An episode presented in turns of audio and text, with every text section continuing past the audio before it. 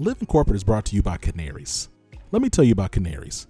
Kanarys is a tech company formed in 2018 by black founders who experienced inequities in the corporate world like most of us in the workplace.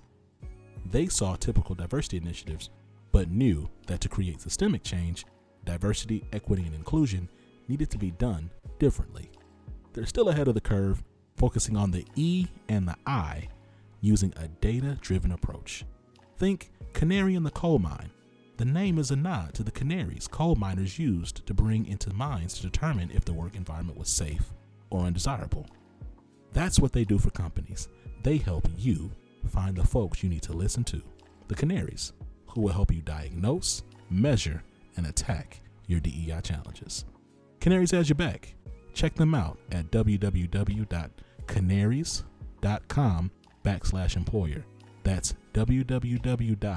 www.kanarys.com backslash employer.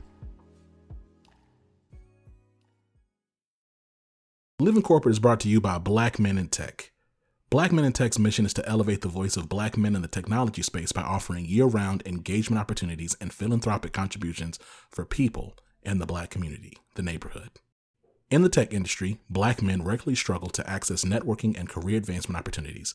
At Black Men in Tech 2021, they are partnering with their allies to create a safer space where black men can share their experiences authentically. Through this effort, Black Men in Tech hopes to share knowledge that can be used by black attendees to overcome race based obstacles while also offering non black allies the chance to learn how they can be more supportive of their melanated colleagues. To learn more about the Black Men in Tech conference that will be happening on June 19th at 1 p.m. Eastern Standard Time, check them out at blackmenintech.com. That's B L K M E N I N T E C H dot com. Black Men in Tech.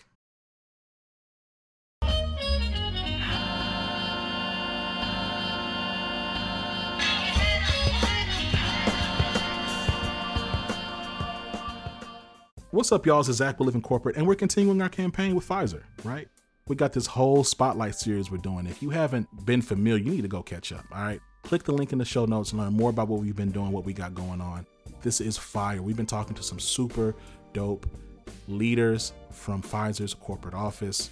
I want you to make sure that you are aware. So if you're not abreast of everything we got going on, you owe it to yourself to go listen to the last couple of interviews, okay? They have been fire. We've been talking a lot about Pfizer's own work in DEI, like what they're doing internally to like really create and shift change and creating equity and inclusivity for their own employees that are there, as well as how to make sure that they're attracting the talent of the future. And y'all, the talent of the future will be diverse. They will be ethnically diverse, all right? So it's important that as if you're an organization and you're trying to think about how to engage those people, how to fig- how to really make sure that you are positioned for innovation, that you are looking at your talent pipeline and you're looking for ways to diversify those pipelines as much as possible. Okay? Now, with that being said, today we speak to Myron Terry. Myron is a senior director within Pfizer, um, focused on grassroots efforts, government affairs, policy.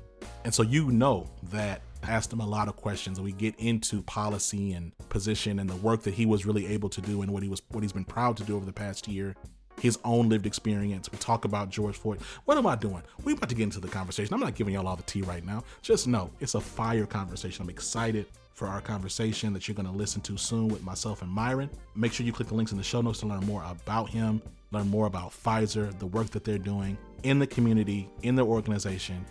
Before we get to that conversation, though, we're going to tap in with Tristan. See you in a second.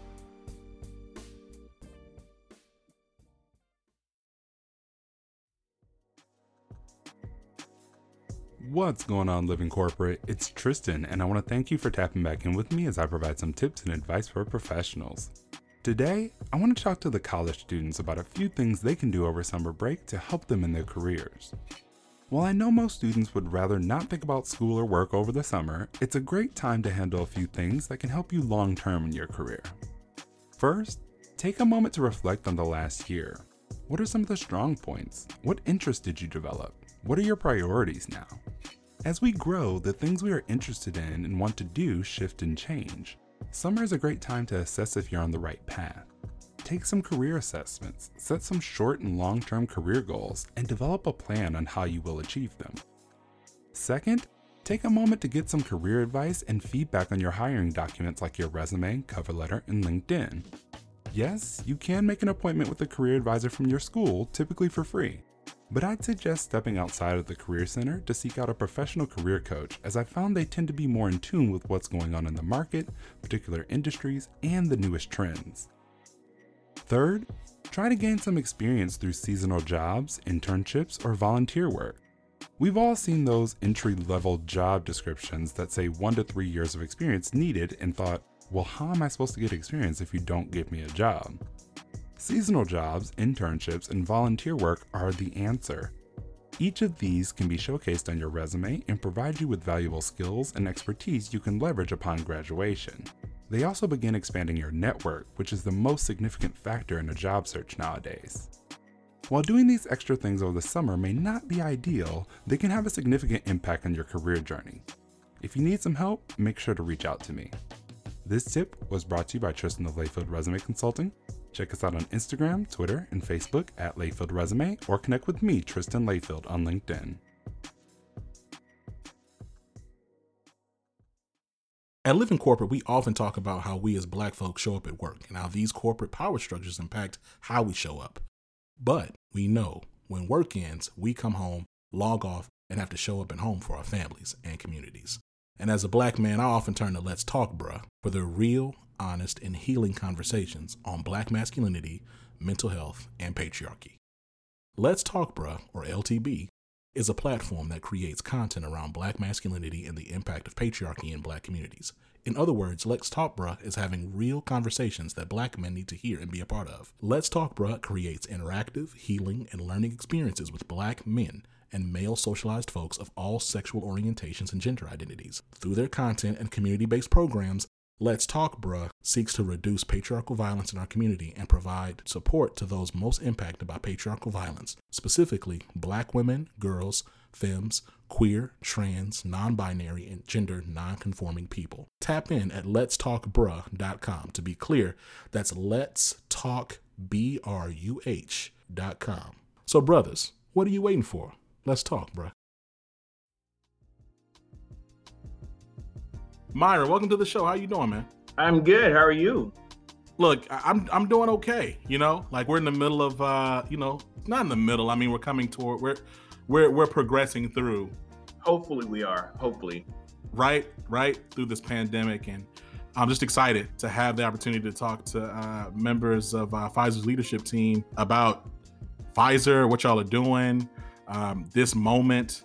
Um, and so, look, I, you know, I, there's a bunch of different ways we could get started. I'm gonna start by asking you about your journey. What spurred your entry into government relations, and and what does that really mean? I've been in government relations most of my adult life. Actually, the way I ended up here was uh, through an internship I had in college. Uh, I went to University of South Carolina, which is in the state capital of South Carolina in Columbia. And during my college sort of experience, I had a chance to work for my state senator. Um, so I worked for him my entire college career and learned a lot about the state senate. Ended up getting a job with his office after college, working for a committee for the Senate Finance Committee. Um, eventually, I did that for several years and then became a lobbyist um, and actually advocated for clients um, on their behalf with the state legislature. Did that for a while. And then out of the blue, I got a call from a former House member who had just won the election for governor. Wow. And he asked me to come work for him, which I did. And I ended up becoming the deputy chief of staff for legislative affairs for the governor of South Carolina, a guy named Jim Hodges. And that was a great experience.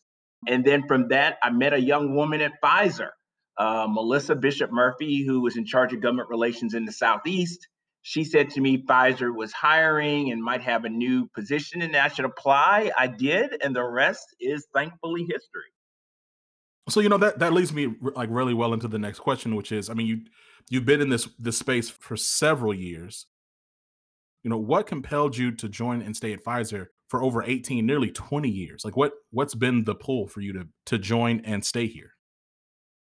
Just the short answer is Pfizer has been a great organization to me since the day I started and continues to be. It's sort of a perfect combination. We literally save people's lives. You know, so I work for a company that is enhancing and lengthening people's lives. And that has become even more true during the pandemic. And, and it's, you know, we're all really proud to be a part of a company that's led the way and hopefully navigating out of this pandemic.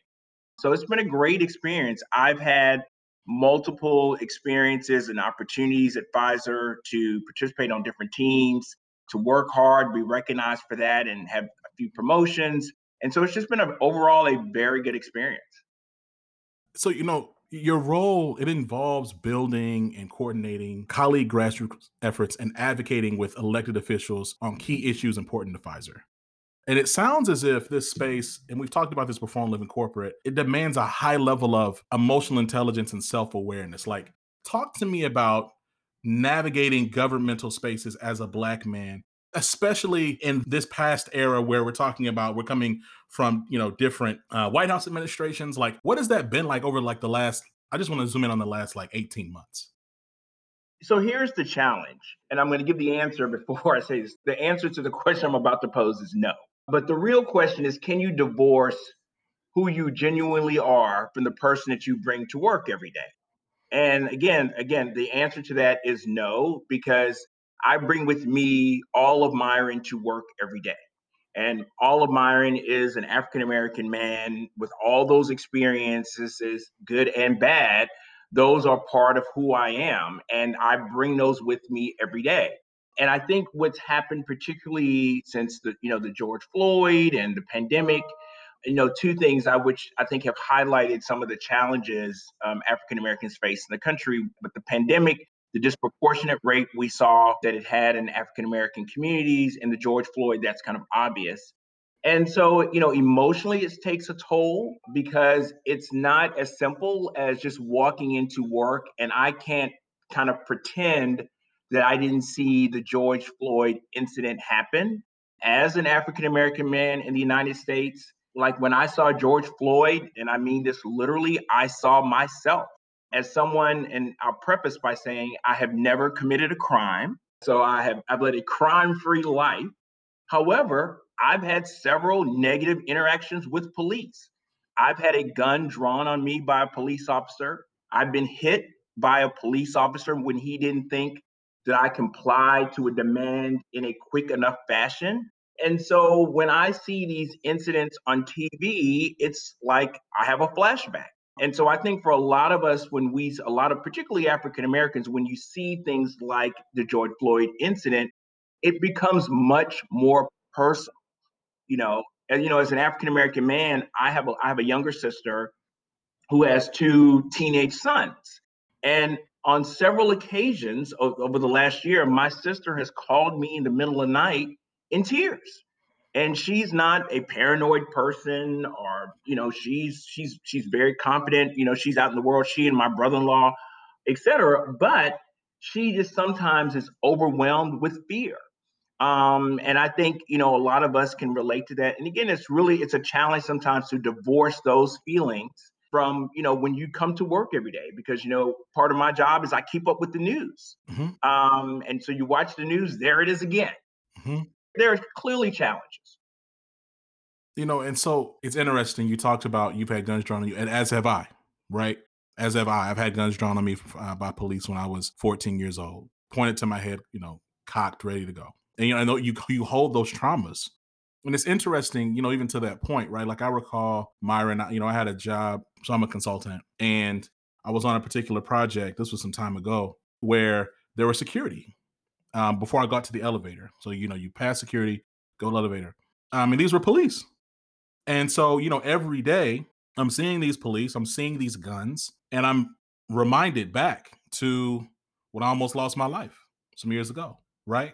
And it's like you know, you're carrying that, but you know, you have to you have to compress that down so that you because that's like literally right before I get on the elevator to go to work. And so to your whole point around the different experiences and things that we hold and that we carry with us, you know, it's hard to divorce those things. And so with that being said, right, like as you get into work and you're carrying yourself and you're you're doing your job, you have to build alliances, I would imagine. And, and and you also have to build some sponsors. Talk to me about what that looks like in your role what that looks like to build relationships, sponsorships, and alliances with folks that you may have genuine disagreements with. You know, how do you navigate that in this space? It seems I continue to say it, but it just seems fraught with challenge, Myron. When I think about public affairs today, when I think about the last 18 months and just where like where we are politically, and I think about like it seems like you're having to juggle multiple priorities and tensions. And so like, am I overthinking it? No, I think you're exactly right. But here is something that is a little bit extraordinary. Hmm. You know, I grew up in the deep South. I'm from South Carolina, grew up in South Carolina, et cetera. And it was extraordinary. I've been in New York 11 of those almost 20 years. Mm-hmm. But what has been extraordinary from the first day that I began with Pfizer is I had an immediate community. I had an immediate hmm. group mm. of people that surrounded me and they were proactive in their outreach. And then what they encouraged me, don't wait to come to us when you have a problem. You know, and so what happened in my early career, and I cannot overstate the importance of this, I had uh, particularly two or three people who were relentless in their kind of proactive approach engagement to me and one making me feel there was no question that was stupid I could come to them for anything, and they helped me navigate, you know, my professional space. And I think that was, and I don't think it was absolutely essential to my success and successes. So that was number one. So I had a small group. I had a larger group of people who were also very supportive of me. And so, and even today, I look at the last 18 months and two things that I really have to give uh, the enterprise credit for. One, we have, you know, our colleague resource group, and I am lucky to be a part of the global Black community. And it's a community, one, of really smart people. They are really good at the jobs they get paid to do every day at Pfizer. And so they are just a great and inspiring and motivating group of people to be around. Number two, they are people who are genuinely interested in the success of colleagues, and particularly because it's the global Black community, there's a particular interest in the success of Black colleagues and of Black colleagues within the enterprise. And so I think that is critical. But here is what really puts a bow around it. What I've seen in the last 18 months or so, before I say 18 months, what I've seen at Pfizer post George Floyd is a very aggressive willingness to sit at a table, hear, and be a part of sometimes uncomfortable conversations and figure out a path forward. And there has been great receptivity to feedback, to concerns, to recommendations about what does a path look forward for Pfizer being what it should be for all colleagues. I've got to give the enterprise credit for, and our CEO credit for willing to have what I were, very likely some very challenging and tough conversations, but we had those, and I witnessed those conversations firsthand. But even more importantly than that, they took those conversations and that was converted into action, into specific steps, into a specific plan with tangible, actionable metric based results. So last summer, we had all these great back and forth conversations with our CEO and our executive leadership team, a lot of those members. And those conversations went from really dynamic conversations to in the fall and ongoing, we now have on paper, and it's been communicated within the enterprise, there's a plan forward. And what the enterprise has said, the enterprise has said we can and should do better. And this is what we think that looks like. But to put kind of an exclamation point about around that, I think the enterprise also recognizes it's a dynamic conversation.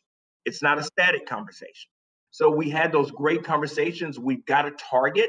We're working towards those targets. And let me say, I honestly feel this is not what I think should happen, but I honestly feel if we don't do anything else in the next five years, but what we've said we're going to do, it will be nothing short of remarkable.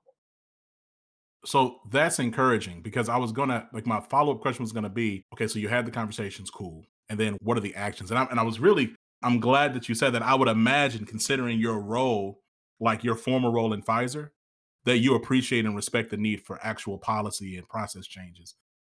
Oh, absolutely. And I mean, again, that's what I go back to. I don't want to sound arrogant, but you know, Pfizer, we got a lot of friggin' smart people that work at Pfizer. We just do. I'm sorry, but we do. well, I don't apologize. We got a lot of smart people. And a lot of those smart people are on the leadership team for the global black community. And what I think is such a great part of that title, it's the global black community, right? And it literally is a community effort. I mean, it's really a group when they come together, they're really talking about how do we advance, make sure that our membership is properly positioned to make sure they can have the input to the enterprise and the enterprise is recognizing that and able to fully leverage their talent.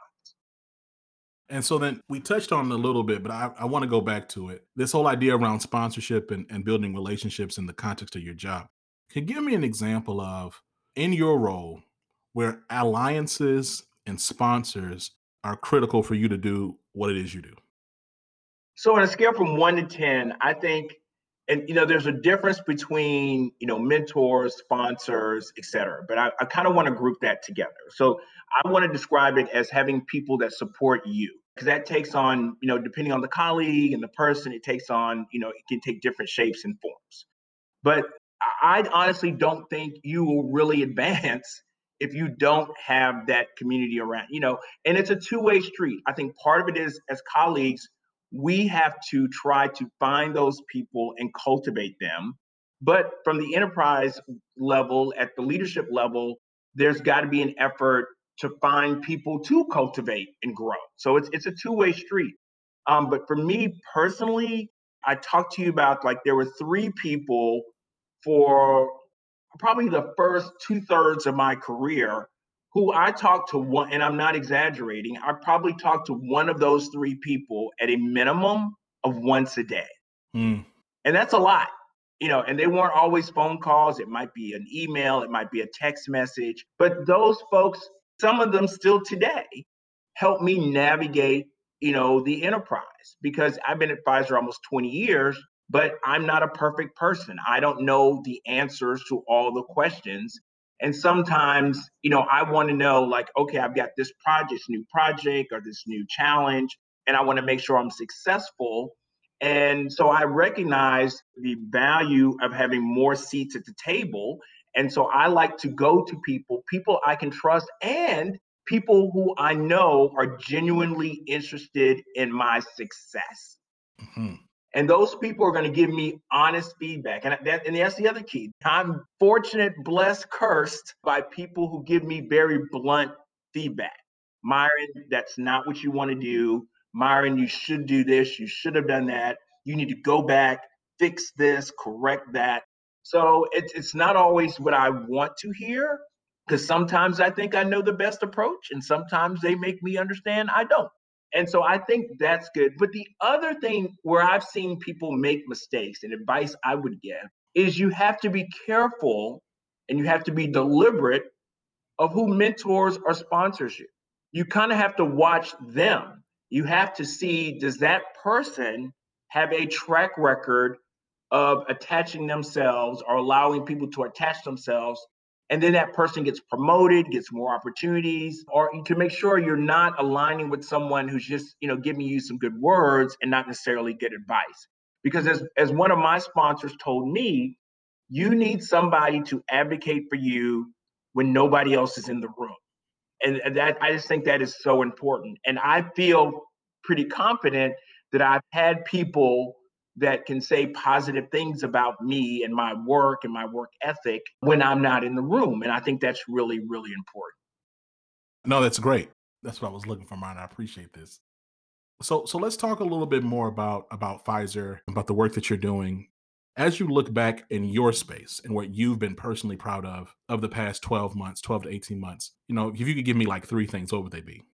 Three things. One, I just spoke to that we were able to take some incredibly challenging conversations with the leadership team of our company and translate those into actionable items that have very strong support of our leadership. And I, and I say that because we've seen comments from our CEO, we've seen a plan that has been circulated. So it's it's kind of out there in the universe. So that's done. So that's number 1. Number 2 is I've seen the results of the work and I've been on this just on the periphery but I've seen it. I'm so proud to even be a little bit a part of it. Is the work we have been and are doing to educate what I consider very vulnerable communities around the pandemic. Because as we've seen, and it's not unique, so let me be very clear building vaccine confidence is not just an issue for Black communities or communities of color. Mm-hmm. But that's one of the areas that we have been focused on.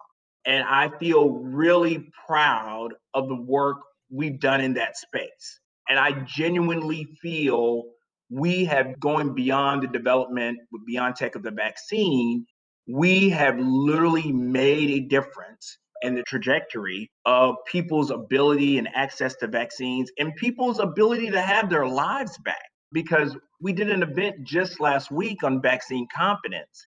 And just the questions that were asked and one, I was so comfortable that people felt so comfortable asking really, really tough questions and questions they were hearing in their respective communities. But we had it, we had the opportunity, Pfizer had the opportunity to be a part of a forum, and we were able to share fact-based information. And what we were told, and this was a very significant group of people, that we were able to share information that they in turn feel like the groups could share with their respective constituencies mm-hmm. and they feel like so somebody else is going to take a vaccine today that probably would right. Yeah. So i feel extraordinarily proud in that space. You know and again i mean i could go on. The third thing and this is more so nothing i've done directly but i've been again on the periphery of that leading up to the pandemic prior to the pandemic pfizer was very aggressive in efforts to diversify clinical trials you know, um, for the same, a lot of the same misconceptions and some truth to why there's vaccine hesitancy. You know, there were concerns about should we be involved in clinical trials. But, you know, again, pre COVID, you know, several of my colleagues were very involved in efforts to sort of dispel myths around that. And because of that, when the pandemic hit and when we mm-hmm. saw potentially a vaccine on the horizon, the first thing we had to do was build a trial. And because of the work we had done prior, right, we were able to get high numbers, you know, considerably higher numbers of minorities and particularly of black people in the clinical trial. Wow. And so where we are today, because this comes up all the time, and it's like you're we're able to stick our chest out, at least I am a little bit, when we're asked the question, were there black people in your trial for this vaccine? we can say yes, we can give the numbers, and we can say that the numbers we've had for this are higher than we usually have in a clinical trial. And so, again, I'm on the periphery, so I'm not trying to claim credit for what some of my extraordinary sure, colleagues have sure. done, but it's something, nevertheless, I wear Pfizer blue, so I'm sticking my chest out about that too. That's incredible. And, you know, honestly, Myron, I didn't know that y'all had a bunch of black folks in the trials. No, we did. We did. I, I, and I, I'm doing this off the top of my head. So hopefully after this, I still have a job. But I want to say that number is about 10%, which is higher than we've normally had in our trials. And again, you know, so we've got, when we're talking about, you know, the efficacy of our vaccine and people are asking us, you know, about the diversity of the trial. And diversity is sort of a broad question. You know, it's about age, it's about race, et cetera. But we are able to sort of say Black people were in this trial. And more importantly, or just as importantly, we saw similar results. The Black people in the trial saw the same benefits, or extraordinarily similar benefits than everybody else that was in the trial. So it's it's really helped as when we've been having these vaccine confidence discussions with a lot of groups. You know, and I love the fact that you brought up two other words too. I do believe that we frame, especially with black and brown communities, you know, consistently talking about vaccine hesitancy without talking about confidence and access, I believe, misses the mark. So I, I appreciate you know you bringing up those those two other variables in the in the, in the because the the truth of the matter is is that if I had hesitancy about the vaccine, it was because I had issues with being confident in the distributors of the vaccine. Now, I have taken uh, the Pfizer vaccine. I've got both doses. I'm done. I was like about a month ago. I'm complete. But you know, what would have helped and what has helped is me learning more about the process, learning more about you know the background, how the vaccine was made. And I think the other thing is like learning more about COVID too. To be honest, about just how and and really coming to grips with the seriousness of the virus right it's it's a it was a scary thing for me to be honest like you know there was there wasn't anyone in my family who passed away from covid-19 but uh, i definitely had a cousin who was on a ventilator was knocking on death's door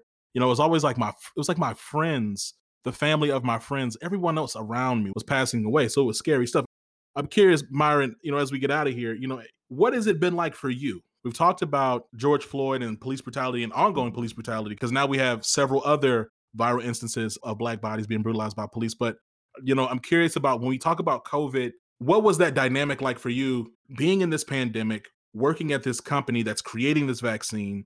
You have family members, you have loved ones. What did that look like for you? And like, were you like a point of information and confidence for your family? Like, what did that look like? So I'm going to be honest, it was tough it was tough. I live in New York City. I, so I was at the beginning, you know, we were the epicenter at the beginning. Mm-hmm. And I think because I work at Pfizer, because I'm able to see a lot of the information that I see, I took this very seriously from day one.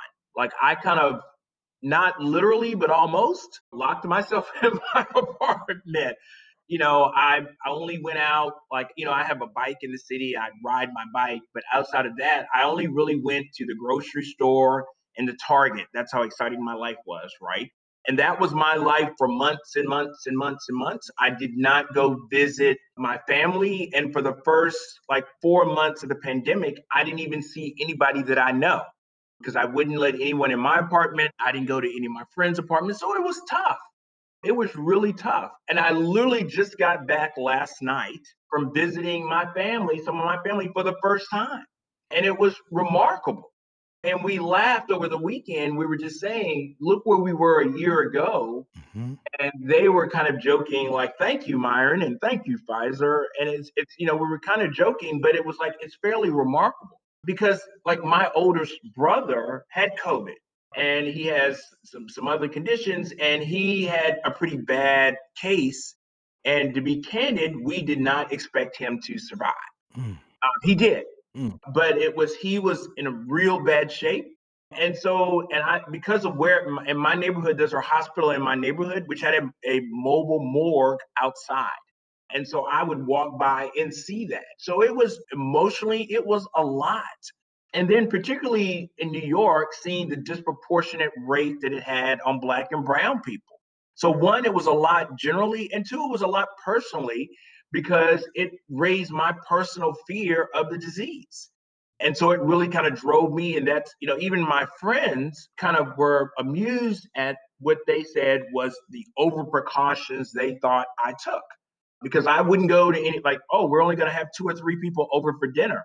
I'm like, no, I'm not coming because I don't know if those two or three people, you know, could have COVID. And so, like, I wouldn't do any of those things that some of my friends were doing.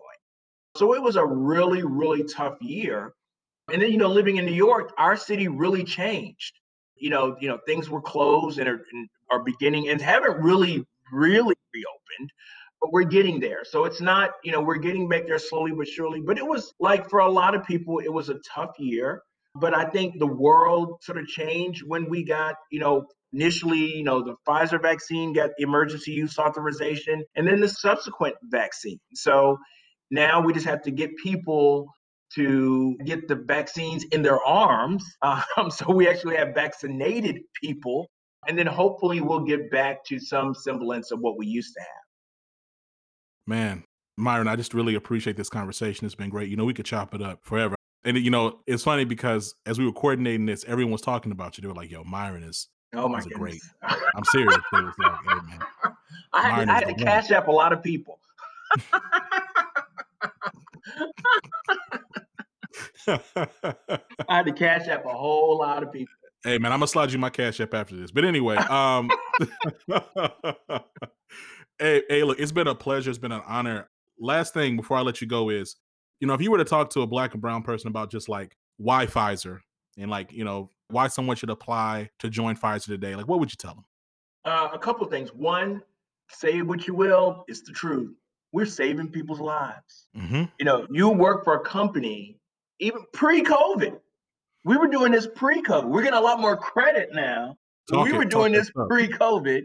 We're Mhm. saving, enhancing people's lives every day. Don't you want to be a part of an enterprise that is doing that? You know, particularly if you're black and brown, you know, your grandmama, your aunties, you know, like growing up, my mother used to take, per, you know, Myron, where are my pressure pills? You know, Mhm. um, then you know people got the diabetes and you know people got sugar. So I grew up, you know, you grow up seeing all of that disproportionately in black and brown communities, and to be a part of that, number one. Number two, I look back on my career. I've had extraordinary opportunities. You know, I've worked really, really, really, really hard, but I've been recognized for that. I've been promoted for that, and so it's it's like the perfect combination. You know, I'm working for a company that's doing extraordinary things, and I've been afforded extraordinary opportunities for my hard work. So I think that's what you look for in a career opportunity. Myron, I appreciate you, man. This has been great. I want to thank you again. Shout out to you, Myron Terry, Senior Director, Team Leader for of Government Relations, Political Action Committee, and Grassroots. Senior Director Political uh, Exchange, Senior Director Political Outreach, and Senior Director for Government Relations for the great New York City.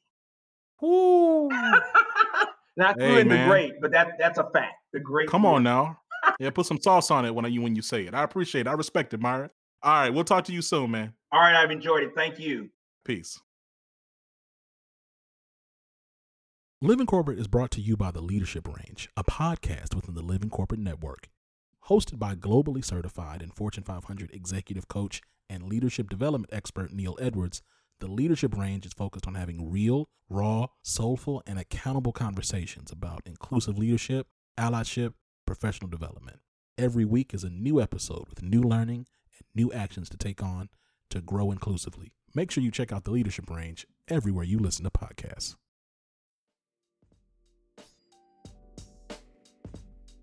And we're back. Yo, again, shout out to Myron Terry. Shout out to all the work uh, that is doing. Really thankful for this campaign. Thankful that we were able to spotlight some of their most incredible leaders. Make sure, if you haven't already, that you actually click the link in the show notes. All right. Check it out, explore, give it a look. All right. Make sure you listen to the past couple interviews, they were fire. Till next time, y'all, it's been Zach. Peace.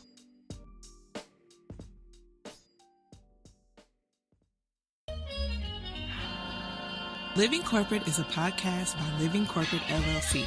Our logo was designed by David Dawkins. Our theme music was produced by Ken Brown. Additional music production by Antoine Franklin for Musical Elevation. Post production is handled by Jeremy Jackson. Got a topic suggestion? Email us at livingcorporatepodcast at gmail.com. You can find us online on Twitter, Facebook, Instagram, and living-corporate.com. Thanks for listening. Stay tuned.